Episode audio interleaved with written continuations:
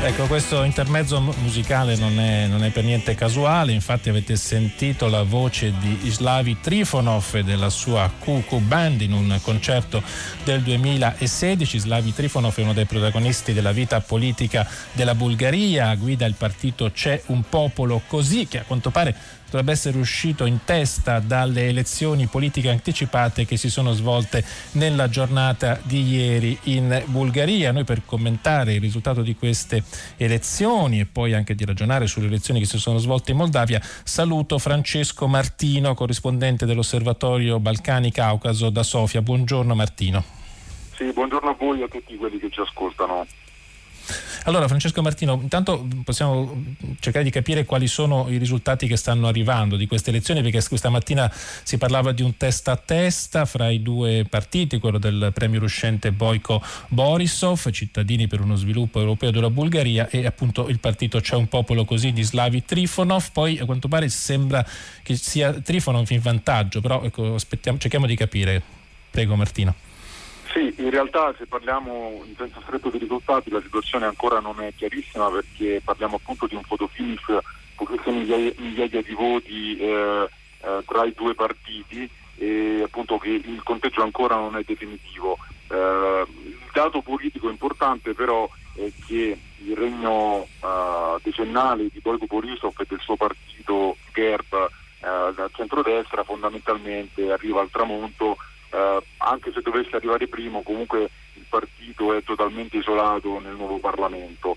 Eh, la questione che rimane irrisolta è eh, che cosa fare di qui in avanti, visto che le forze di opposizione che eh, si sono coalizzate, insomma, si sono coagulate intorno al movimento di Slavi Trifonov non raggiungono una maggioranza stabile nella prossima Assemblea nazionale. Eh, Trifonov questa mattina ha parlato attraverso la sua televisione ed ha annunciato che proverà a formare un governo di minoranza che sarà appunto soltanto del partito C'è un popolo così. Eh, con questo esecutivo eh, si proverà a cercare una maggioranza di volta in volta sulle questioni specifiche all'interno del Parlamento bulgaro. Di certo un'operazione poco semplice, ma Trifonov non vuole dissipare la fiducia che ha ricevuto dagli elettori che iniziano a essere stanchi da ripetute elezioni anticipate che finora non hanno messo fine all'instabilità. Ecco, um, diceva che, che queste elezioni segnerebbero l'uscita di scena forse definitiva di Boyko Borisov, no? che uh, guida è da, dec- da, un decennio circa uh, al potere. Ho trovato tra l'altro proprio sul sito dell'Osservatorio Balcani Caucaso un, un tuo articolo del, 2019, del 2009 eh, in cui um, tracciavi un po' un ritratto di, di Borisov, definito anche il fratellone Boyko. No? Uh, qual è l'eredità che lascia Borisov dopo oltre dieci anni di, di potere in, in Bulgaria? Sì, premetto che è sempre difficile fare previsioni in politica, quindi eh, diciamo che questo ciclo... certo, le resurrezioni sono sempre possibili, esatto, ecco sì.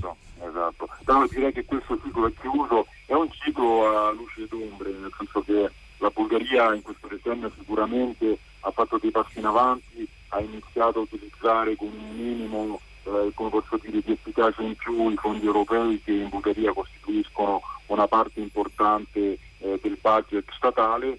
Eh, tutto questo però diciamo, è stato messo in ombra da accuse eh, continuate di una gestione fondamentalmente nepotista e corrotta eh, dei, degli affari di Stato. Eh, la Bulgaria emerge, arriva a queste elezioni dopo quasi due anni di proteste di piazza proprio perché molti cittadini ritengono che eh, Gerb, il partito di Boyko Borisov e modo nel corso degli anni si siano impadroniti eh, dello Stato piuttosto che servirlo.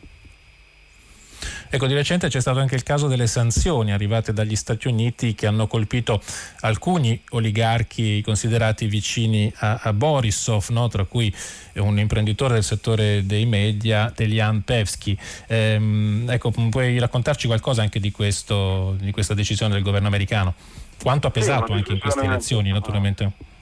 Una decisione senza precedenti, visto che appunto eh, sono state applicate sanzioni all'interno della cosiddetta legge Magnitsky a cittadini dell'Unione Europea. Eh, quale peso possa aver avuto sulla, sull'andamento delle elezioni naturalmente non è facile dire, però eh, probabilmente rientra in, questa, in, questo quadro generale che vede eh, Borisov e i suoi alleati politici sempre più all'indice appunto uh, come uh, personaggi uh, poco raccomandabili anche a livello internazionale. Quindi naturalmente l'opposizione ha sottolineato in modo forte il fatto che il principale alleato sicuramente militare ma anche in buona parte politico della Bulgaria abbia con questa decisione in buona parte privato Borisov della sua fiducia. Quindi da questo punto di vista potrebbero esserci state delle ricadute importanti anche a livello di risultati elettorali. Ecco, parliamo invece adesso dell'altro protagonista di queste elezioni, cioè eh, Slavi Trifonov. Ricordo che nella nostra piazza virtuale trovate il link a un articolo di Euractiv che presenta un po' un ritratto di questo esponente politico che viene dal mondo della canzone, come abbiamo sentito, dal mondo della televisione. Stamattina Le Monde ricordava che nelle sue canzoni si, si canta soprattutto storie di, di donne, eh, di Ferrari e, e tra l'altro eh, lui ha concesso soltanto un'intervista in questa campagna elettorale proprio a Le Monde. Ecco che personaggio è Trifonov, a chi si può paragonare tra gli altri personaggi che dominano la scena politica europea? Europea?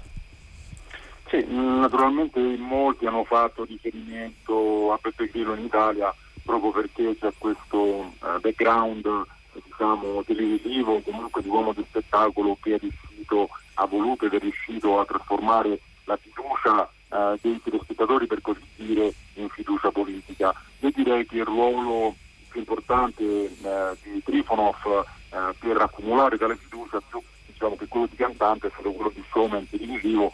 Eh, Trifonov ha avuto per vent'anni eh, lo show più seguito in Bulgaria e quindi in qualche entrato nelle case dei cittadini bulgari ogni sera per vent'anni. È un, quasi un membro di, di famiglia per, per, quasi tutti gli elettori bulgari. Eh, questo show si è sempre fatta in qualche modo politica, si sono sempre prese delle posizioni su temi di attualità a un certo punto Trifonov e la sua squadra hanno deciso di trasformare appunto questo capitale di fiducia eh, in un progetto politico volto soprattutto a scalzare appunto il lungo dominio eh, di Boyko Borisov e a quanto pare eh, dopo un paio di tentativi questa volta l'operazione è riuscita. Naturalmente è difficile dire quanto un governo di minoranza possa reggere a una situazione frammentaria e litigiosa come quella politica in Bulgaria, c'è già chi prevede nuove elezioni anticipate nel 2022 però appunto fare previsioni in politica è un'operazione certo. sempre molto rischiosa. È una situazione complicata, tra l'altro Trifonov avrebbe problemi di salute, quindi forse lui non, non sarebbe l'eventuale leader di un prossimo uh, governo, eventualmente di minoranza come diceva Francesco Martino. Ecco, con Francesco Martino vorrei chiedere anche un commento alle elezioni che si sono svolte ieri in Moldavia, anche qui elezioni anticipate, che, eh, il cui risultato sembra premiare il partito del Presidente della Repubblica ed ex Primo Ministro Maya Sandu. Sì, in questo caso i risultati sembrano essere più netti, eh, stando appunto ai risultati resi disponibili fino adesso, eh, la sua coalizione, il suo partito ha avuto una maggioranza importante che tocca quasi il 50%, eh, mentre eh, la, diciamo, lo schieramento filorusso eh, avrebbe ottenuto intorno al 31%.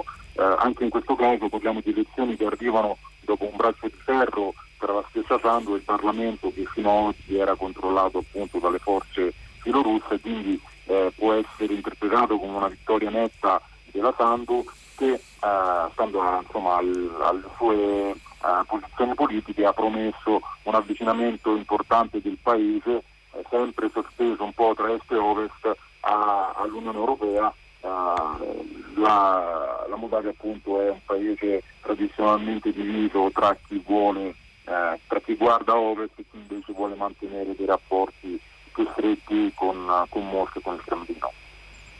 E quindi oltre a questo um, avvicinamento all'Europa c'è anche la lotta alla corruzione che così come anche la Bulgaria, eh, come avviene in Bulgaria, è un problema molto forte anche picco, in questo piccolo paese dell'est europeo.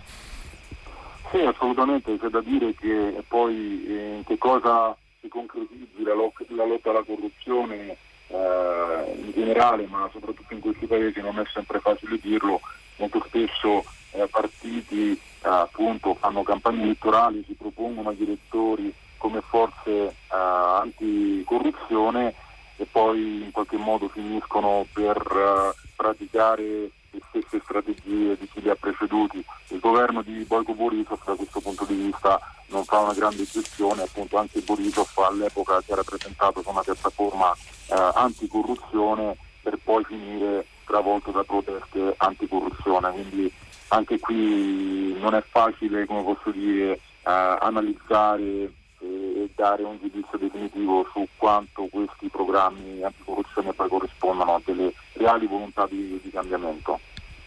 Sì, insomma, certo sono paesi sia la Bulgaria che la piccola Moldavia sono paesi che vivono delle situazioni complesse sia dal punto di vista politico che appunto dal punto di vista della, della, dei rapporti, degli intrecci tra politica, eh, criminalità ed economia. E io ringrazio Francesco Martino, corrispondente dell'Osservatorio Balcani Caucaso da Sofia per essere stato oggi con noi a Radio Tremondo. Grazie a voi, buona giornata.